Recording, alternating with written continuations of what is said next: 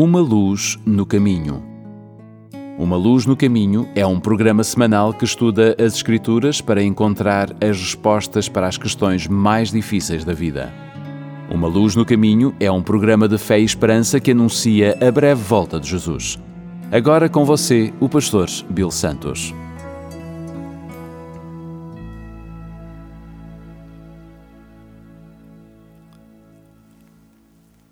Bem-vindos ao programa Uma Luz no Caminho. O meu nome é Bill Santos. Muito obrigado por estar conosco. O acontecimento teve lugar na terra do Iraque, onde era a antiga Babilônia. Três autores se encontravam no palco. Em breve, eles deveriam entrar num confronto violento com um monarca poderoso um general invencível que nunca perdeu nenhuma batalha. Os heróis de nossa história são três jovens judeus que eram escravos de Nabucodonosor, o rei da Babilônia. Seus nomes: Shadrach, Meshach e Abednego.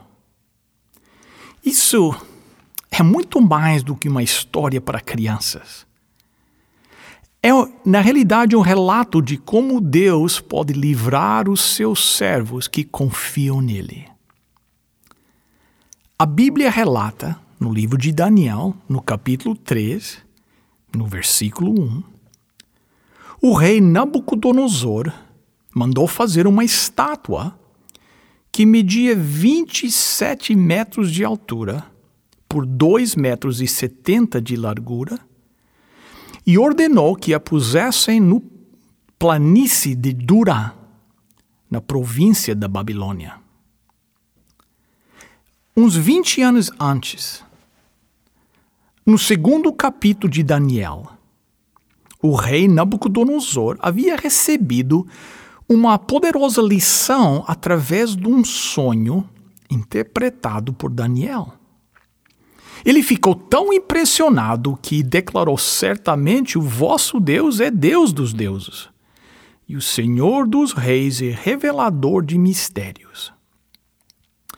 Em seu sonho, o rei de Babilônia havia visto uma grande imagem com uma cabeça de ouro, peito e braços de prata, ventre e coxas de bronze, as pernas de ferro e os pés em parte de barro e em parte de ferro.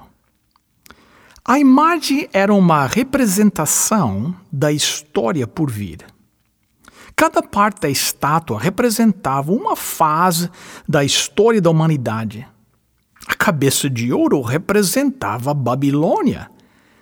E o rei ficou muito orgulhoso quando Daniel disse: Tu és a cabeça de ouro. Mas a interpretação que se seguia começou a preocupar o rei cada dia mais. Pouco a pouco, ele ficou ressentido que depois dele iria surgir um outro reino. Bem, com o passar do tempo, Nabucodonosor decidiu que o sonho deveria receber uma nova interpretação. Como muitas pessoas hoje, ele decidiu fazer com que a palavra de Deus se acomodasse aos seus interesses pessoais, em vez de se acomodar em conformidade com a palavra de, da vida. Nabucodonosor decidiu construir uma imagem semelhante à imagem do seu sonho. Mas desta vez, a estátua seria uma estátua aperfeiçoada não teria pés de barro e de ferro. Seu valor seria o mesmo da cabeça aos pés. Seria feita inteiramente de ouro, insinuando que seu reino permaneceria para sempre. Os caldeus jamais haviam visto uma imagem tão imponente e majestosa. Ela poderia ser vista a quilômetros de distância. O seu brilho era intenso quando exposta aos raios do sol. O rei convidou todas as pessoas mais importantes do mundo para a inauguração daquela estátua fenomenal. Daniel capítulo 3, versos 4 e 5. Aí o encarregado de anunciar o começo da cerimônia disse em voz alta: Povos de todas as nações, raças e línguas, quando ouvirem o som das trombetas, das flautas, das cistaras, das liras, das harpas e dos outros instrumentos musicais, ajoelhem-se todos e adorem a estátua de ouro que o rei Nabucodonosor mandou fazer. Ninguém podia, ninguém podia nem pode hoje obrigar a adoração. Há coisas que não se pode obrigar nem forçar. Não se pode obrigar alguém a amar. A adoração e a fé vêm do mais profundo da alma de um adorador. Um culto verdadeiro é mais do que oferecer um sacrifício ou uma oferta. A orquestra sinfônica da Babilônia estava presente e sua música seria o sinal que todos seriam obrigados a adorar a estátua.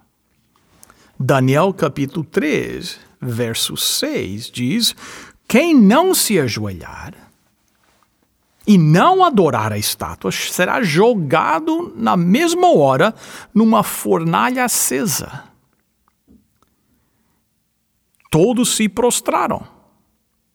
Bem, não, não todos. Os príncipes e os poderosos que viviam no domínio mundial da Babilônia se ajoelharam com prontidão diante da estátua, mas três jovens ficaram de pé. Só eles tiveram a coragem de ser diferentes. Ninguém poderia esconder os três jovens de pé. Sua desobediência era evidente. Esses três jovens haviam aprendido da história dos seus pais que a desobediência a Deus leva à desonra, desastre e, por fim, à morte. Eles sabiam também que o temor do Senhor é o princípio da sabedoria. No mesmo instante chegaram perto alguns caldeus e acusaram os judeus. Daniel capítulo 3, verso 8. Foi nessa hora que alguns astrólogos aproveitaram a ocasião para acusar os judeus. Bem, qual foi a reação do rei?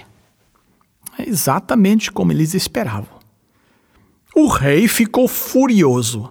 Nabucodonosor chamou os três jovens às contas. Daniel capítulo 3, versos 14 e 15. E ele lhes disse: É verdade que vocês não prestam culto ao meu Deus, nem adoram a estátua de ouro que eu mandei fazer? Pois bem, será que agora vocês estão dispostos a se ajoelhar e adorar a estátua logo que os instrumentos musicais começarem a tocar? Se não, vocês serão jogados na mesma hora numa fornalha acesa. E quem é o Deus que os poderá salvar. Qual foi a resposta daqueles jovens? Daniel capítulo 3, verso 16. Sadrach, Meshach e Abednego responderam assim: Ó oh, rei, nós não vamos nos defender. Pois se o nosso Deus, a quem adoramos, quiser, ele poderá nos salvar da fornalha e nos livrar do seu poder, ó Rei. Uau, que linguagem confiante! Que resolução nobre, que exemplo maravilhoso de fé no Deus vivo. Diante da fornalha ardente, eles não deram desculpas, não fizeram discursos para se defender, simplesmente confiaram em Deus. Eles foram criados fiéis aos mandamentos de Deus, sabiam que os dez mandamentos diziam, sabiam de memória: não faças imagens de nenhuma coisa que há em cima ou no céu, ou aqui embaixo na terra, ou nas águas debaixo da terra. Não se ajoelhe diante de ídolos, nem os adore. Êxodo capítulo 20, versos 4 e 5. A obediência aos dez mandamentos não pode ser negociada. Não importa se é uma ordem do rei, não importa se é o costume, não importa se há fornalha ardente ou não, eles não negociaram com a desobediência à ordem de Deus. Daniel 3, verso 19. Ao ouvir isso, Nabucodonosor ficou furioso com os três jovens e vermelho de raiva. Mandou que se esquentasse a fornalha sete vezes mais do que costume. Os jovens hebreus foram jogados dentro da fornalha ardente. O relato nos informa que o fogo estava tão quente que as labaredas mataram os soldados que jogaram os três jovens lá dentro. O rei estava certo que o assunto ficaria encerrado. Mas quando o homem comete o seu maior crime, Deus ainda pode escrever o último capítulo. Daniel capítulo 3, versos 24 e 25. De repente, Nabucodonosor se levantou e perguntou, muito espantado aos seus conselheiros: Não foram três os homens que amarramos e jogamos na fornalha? Sim, senhor, responderam eles. Como é então que estou vendo quatro homens andando soltos na fornalha? perguntou o rei. E eles estão passeando lá, lá dentro sem sofrerem nada. E o quarto homem parece um anjo. Aqui nós temos algo que os teólogos chamam de teofania, o aparecimento pré-encarnado do Filho de Deus. Jesus havia andado com Enoque, havia visitado Abraão e também havia falado com Moisés na sarça ardente, mas desta vez ele veio para andar com os jovens escravos judeus naquela fornalha aquecida sete vezes além do normal. O fogo não foi capaz de nem queimar um só cabelo das suas cabeças. Quando chamados para fora do fogo, eles caminharam calmamente, sem mesmo ter cheiro de fumaça. Daniel capítulo 3, verso 26 diz: Aí o rei chegou perto da porta da fornalha e gritou: Shadrach, Meshach, Abednego, servos do Deus Altíssimo, saem daí e venham cá. E os três saíram da fornalha. O próprio rei agora dá um testemunho público. Daniel capítulo 3, verso 28. O rei gritou que o Deus de Shadrach, Meshach e Abednego seja louvado. Ele enviou o seu anjo e salvou os seus servos que confiam nele. Eles não cumpriram a minha ordem, pelo contrário, escolheram morrer em vez de se ajoelhar e adorar um Deus que não era o deles. João Crisótomo foi um dos grandes pais da igreja grega. Nascido no ano 347 da nossa era, um dia ele foi levado diante do imperador numa idade ainda jovem. Foi levado lá para responder por sua fé.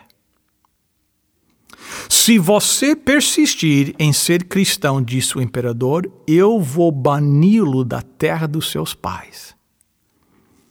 Ah, majestade, isso lhe será impossível, respondeu o jovem cristão. O mundo inteiro pertence ao meu Pai. Então, então tomarei tudo que você possui, disse o monarca. Bem, também não poderá fazê-lo, porque os meus tesouros, eles estão no céu, foi a resposta. Então, então vou mandá-lo a um lugar onde não terá qualquer amigo. Impossível, majestade. Eu tenho um amigo mais chegado do que um irmão. Meu irmão mais velho, Jesus Cristo, estará ao meu lado para sempre. Então, então eu vou lhe tirar a vida, veio a sentença. Também isso lhe será impossível. Porque a minha vida, ele disse, está escondida com Cristo em Deus.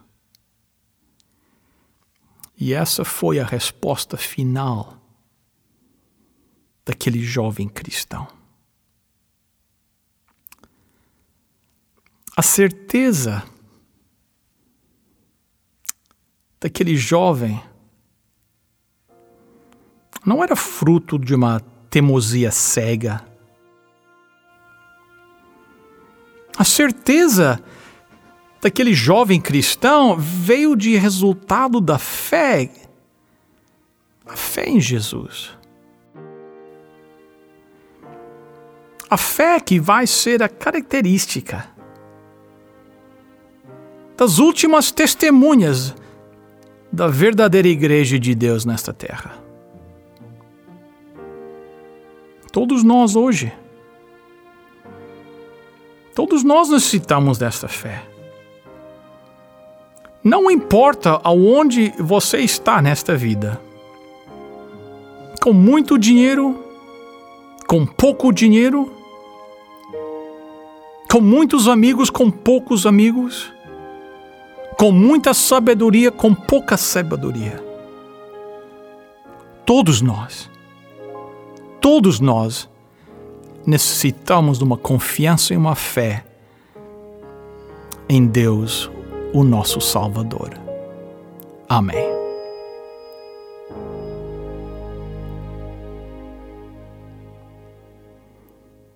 Nosso querido ouvinte, chegamos ao momento no nosso programa que nós temos a nossa oferta desta semana. Hoje eu gostaria de oferecer um livrinho chamado Caminho a Cristo. Muitas pessoas têm me dito que, depois da Bíblia, é o livro que mais teve impacto na sua experiência cristã. É um pequeno livro que está traduzido em centenas de línguas. Um livro muito bom para ajudá-lo a melhor entender quem é esse Jesus Salvador. É uma oferta do nosso programa para você, uma oferta gratuita. Se você está interessado em receber este livro, Caminho a Cristo, ligue agora para o 1800 458 1735. 1800 458 1735. 1 800 458 1735. Os nossos voluntários estão à espera da sua chamada agora. Se quiser, pode também solicitar o livro Caminho a Cristo através do nosso website umaluznocaminho.com. O número, mais uma vez, 1800 458 1735. Ligue agora. Bem, chegamos ao final de mais um programa da Uma Luz no Caminho. Quero agradecer a sua participação aqui conosco cada semana. Quero agradecer o esforço que vocês estão tendo em ah, deixar os amigos e familiares conhecerem o programa para que eles possam estar conosco também, para facilitar isso. Todos os nossos programas estão disponíveis no nosso website, umaluznocaminho.com e no nosso Facebook page. Facebook, procure no Facebook Uma Luz no Caminho para poder compartilhar o nosso programa. E por que não visitar a nossa igreja, que fica no 280 da Carlingview Drive, em Etobicoke, bem próximo ao aeroporto? A Igreja Adventista Portuguesa de Toronto está prestes a recebê-lo e pronto para receber vocês lá. Mais uma vez, a música indica está acabando o tempo. até a próxima semana, se Deus quiser. E lembre-se: lâmpada para os meus pés é a tua palavra e luz para o meu caminho.